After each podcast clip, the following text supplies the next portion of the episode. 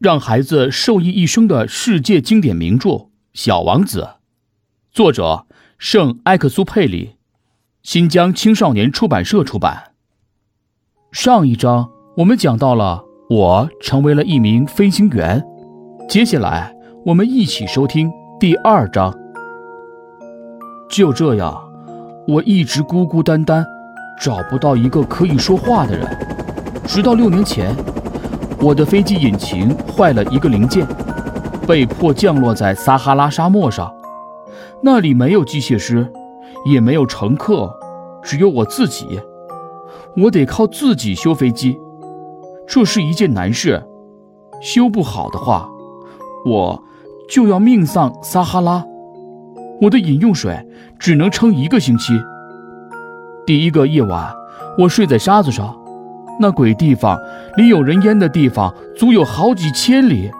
我比在大海中随波漂流的失事水手还要孤单。所以啊，你想想，在太阳升起的时候，当我被一个奇怪的细小声音吵醒时，我会有多么惊奇。这个声音对我央求道：“行行好，给我画头绵羊吧。”“什么？”“给我画头绵羊吧。”我跳起来，大吃一惊，拼命揉眼，朝四处瞧。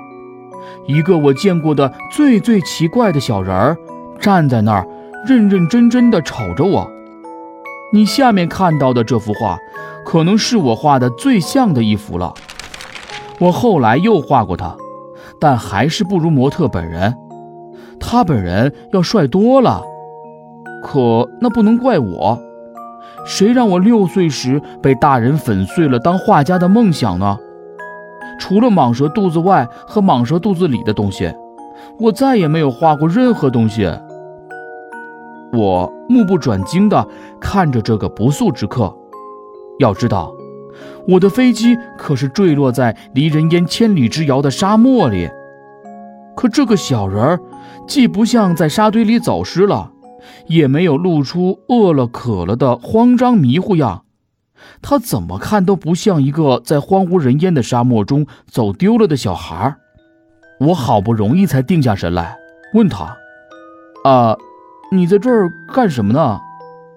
他慢条斯理、郑重其事地对我重复：“行行好，请给我画头绵羊吧。”这一切太蹊跷，我不敢不服从。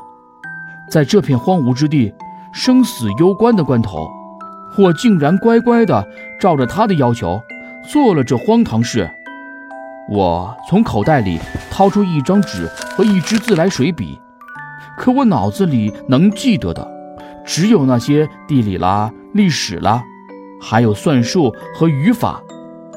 我没好气的对这个小家伙说：“我不会画画。”他回答我。没关系，给我画头绵羊吧。我从来没画过羊，只得拿起笔刷刷的画了那两幅画中的一幅，蟒蛇肚子外面的那幅。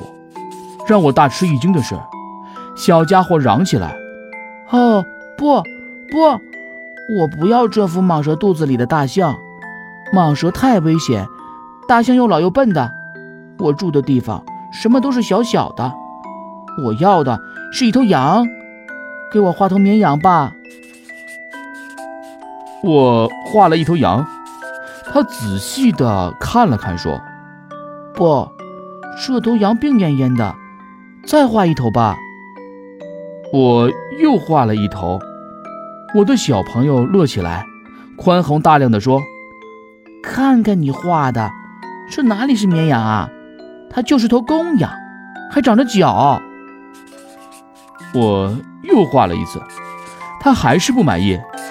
这头羊太老了，我要一头能活很长时间的绵羊。我再也耐不下性子，散了架的引擎还等着我修呢。我草草画完，扔给他。喏，这是他的盒子，你要的绵羊在里面待着呢。谁知这挑剔的小家伙竟眉开眼笑的乐起来。这就是我要的。你觉得这头绵羊会吃好多好多草吗？干嘛问这个？因为我住的地方每样东西都很小。那样的话，它一定有足够的草吃。我给你的这头羊是头很小很小的绵羊，它低下脑袋看画，没有那么小嘛，看，它要睡着了。我就这样认识了小王子。接下来还会发生什么有趣的事呢？我们下一章继续讲述。